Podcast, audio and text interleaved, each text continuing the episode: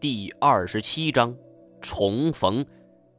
这根青铜棍上顶天，下顶地，酒杯粗细。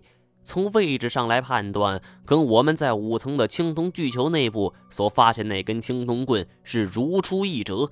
难道说两者是相通的？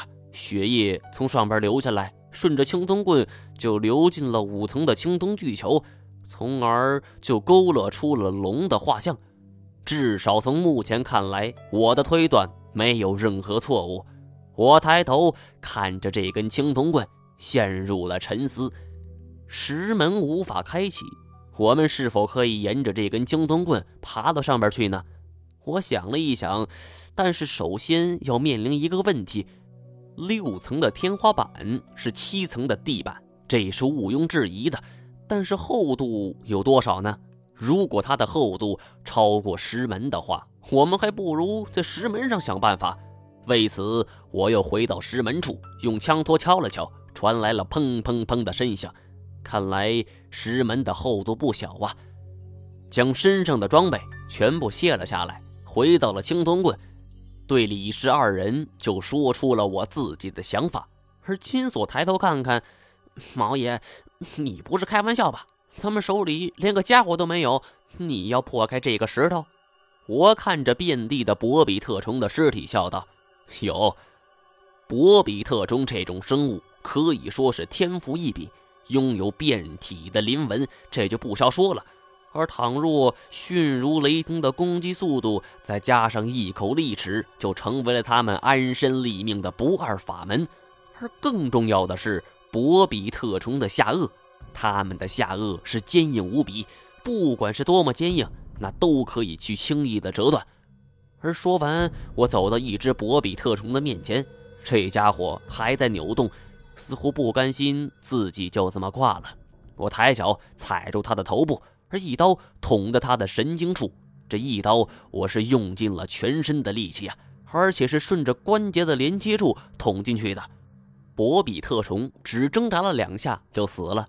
而我伸手攥紧他的下颚牙齿，使劲一掰，竟然没掰动。再来，还是没动。再来，还不动。金锁在一旁是看得发笑。毛爷，这可是您的专业呀，别露怯呀！我苦笑一下，重新蹲下来，端详这种生物的生理结构。弄明白后，我把军刀就伸入他的嘴里，上下晃了一下，而往外一扒。一颗长盈尺许的下颌牙齿就掉落出来，金锁是拍手叫好啊！您这手法不当个手艺，那可是可惜了。我没跟他一般见识，只是走到一面墙的面前试了试，只是轻轻一划，墙壁上的白色粉末就簌簌而下。我心说：好家伙呀，得亏刚才没有被这种怪兽虫子给咬上一口，不然的话，现在早就去阎王爷那儿报道了。这一颗下颚牙齿长尺许，呈弯月状，外侧平滑，内侧有锯齿状的外缘，拿在手里则是觉得分外趁手。而我将下颚牙齿横咬在嘴中，手脚并用，顺着青铜棍就开始往上爬。青铜棍的血迹未干，这让人有点犯恶心，但是为了活命也没得选择了。好在我们三个都是刀口舔血的主儿。也不至于这么娇贵。大约七八分钟后，我就到达了青铜棍的顶端。果然不出我所料，这里连接着七层的地板。看来这根青铜棍的长度惊人呐！但现在我无暇去想古代的劳动人民是如何实现这种无缝连接的。而敲上去发出了咚咚的声响，厚度小于石门。于是我双腿夹紧青铜棍。一只手抱紧，另一只手握着牙齿，就开始挖六层的天花板。这里的博比特虫如此凶狠，一来是倚仗自己的速度，二来就是靠这种锋利的牙齿了。说是断石分金，那也不为过。而很快，我就挖出了一个指头大小的孔洞，只不过看上去七层的情形还不是很清楚。而且这也不可能钻进去一个人呢，除非是孙悟空。我不得不将这个孔继续扩大，而在这个过程之中，我的手指已经磨出了血泡。但是没办法，还是要继续。只不过这种身子悬在半空的做法，着实是累坏了。不一会儿，已经是大汗淋漓了。好在我们三个是轮流着来，考虑到金锁体型，最后让他来，这样他可以按照自己的体型量身定制。石头强是点了一支烟，那我在下边帮着金锁打手电。而恰在此时，只听见是“砰”的一声，一大块天花板就突然掉落，砸在地上，掀起了阵阵尘埃。要不是我和石头强是见机躲得快呀，非得被当场拍死。我说：“你能不能看准点 对不住，谁知道他突然就掉了。说完，金锁就一个人上去了，还赶紧招呼我俩：“我操，毛爷，老师，你俩快上来瞧！嘿，这太牛逼了！”其实我不上去也知道金锁要说的是什么。世界上能让金锁发出如此惊叹的，只有两样东西，一样是钱，一样是女人。考虑到让他看美女，一般不会招呼我，而且这地方出来的美女未必是什么好事啊，所以我断定，七层就是这里的藏宝室了。但是这一次我却猜错了。当我顺着青铜棍爬上去的时候，才看清楚周遭情形。七层的四面墙上摆满了棺材，这些棺材都是统一的青铜材质，而且与一般的安置方法不同，这些棺材全都是竖着靠墙立着，大小是完全一样，左右完全对称。这种感觉不像是在古墓之中。反而像是在一家棺材铺中，金锁是摩拳擦掌，发财了！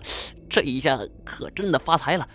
他不停地抚摸着棺材，摸摸这具又看看那具，不知道为什么，我的心里总有一种恍惚的感觉。难道说这座塔只有七层吗？那么从塔顶传出的摩斯密码又是谁呢？为什么我们一路走来都没有见到这个人呢？再者，这里的氛围有点太诡异了。虽然说群棺葬是自古有之，但是将棺材竖着放，而且以这个阵势排列，怎么看都觉得不对劲儿。金锁听我这么一说，伸出去的手赶紧又缩了回来。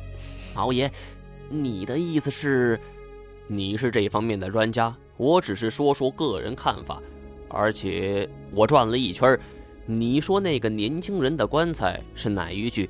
这么牛逼的一个人，总不至于死后连口显眼的棺材都没有吧？金锁拍拍脑门哎，对呀，还是毛爷你聪明。而这时候，石头强的手电突然就指向了上方。你们说的是这具棺材吗？我们顺着他的方向就望了过去。只见我们的头顶是一具超大的青铜棺椁，比其他棺材大了一号都不止啊！同样是竖着摆放，地上还撑着一根青铜棍。说起来，正是我们爬上来的这一根呢。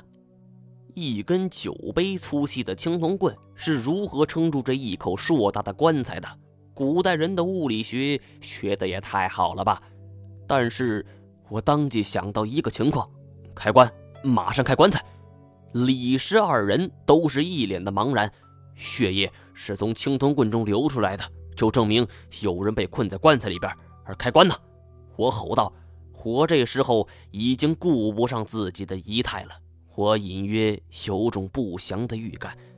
太前他们的队伍之中，他是最有希望生还的。但是到现在为止，除了被一毛罗所吃掉的尸体，我还没有发现。他们团队之中的任何人，也许都是死无全尸了，但这一具棺材中的人，很可能是他们队伍中的最后一个人，也就是太前本人。金锁是巴不得我这么说呀，那那您就看好吧。这一具棺材被青铜棍就支在半空，首先要面临的就是怎么能够让他给下来。金锁也不客气。呸呸两声，朝手心里边吐了两口唾沫，抡起鱼枪就朝青铜棍砸去。当的一声，远远荡去呀！金锁是被震得手臂发麻。我操！这他妈什么青铜棍，这么结实？金锁却不甘心，再次举起来，正要砸第二下，半空之中突然就跃出一个人影，金光一闪，金锁的脖子就被一把金色短剑给抵住了。我心头一震，太乾。没错，眼前这个人就是太乾。不过这么久没见了，他的神色疲惫了很多，眼睛中是布满血丝，身上的衣服也是破破烂烂，带着血迹，也不知道是他的还是别人的。但是金锁一见是他，愣了一下，随即破口大骂：“ 面瘫侠，你他妈跟你锁爷开什么玩笑？”我也迫不及待地问：“哎这么多天，你去哪儿了？你知道我们找你有多辛苦吗？”现在想来，那种情况下，除了说两句废话，也不知道说些什么了。太乾收起短剑，跟我来。哼，错不了了，就凭说这三个字儿的语气和神态，就可以断定是太监无疑。太监往前边跑，而我们就急忙跟在后边。石头强问道。这就是你朋友？嗯，奇怪呀！石头强突然令人费解的说出了这三个字儿。我们一直跑，一直跑到一面墙的面前，这里有一根垂直的登山绳。太前对我说：“上。”我也不知道自己是中了邪还是怎么着，也不问为什么，当下抓起绳子就往上爬。而爬了一段距离之后，就感到绳子突然绷紧了一下，估计是有人跟上来了，可能是金锁和石头墙吧。而太乾这种人肯定是会断后的。攀登了十多分钟以后，就到达了绳子的顶端。这里有一个人为开凿的洞穴，差不多能够容下七八个人的样子。这里的工具很全呢，除了食物和水，还有必要的氧气瓶。金锁呵哧呵哧的就爬了上来，一见到这场面，气喘吁吁的说：“ 他娘的，这小日子过得还真不错，咱们就是费力不讨好。”我没搭理他，让他一个人在那喘气儿。而过了一会儿，石头强也上来了，果然，最后就是太乾。我问太乾：“这到底是怎么回事？”我刚才看了一下氧气瓶，这里的氧气充足。太监想要离开这儿，那是不是难事啊？而为什么要在这儿一待就这么久呢？太监头也不回，冷冷地说：“我要找东西。”我操！你怎么跟金锁似的？要找什么？那也得顾着命啊！我跟金锁这次进来，那可是九死一生，九死一生啊！我的火是一下子腾的就起来了。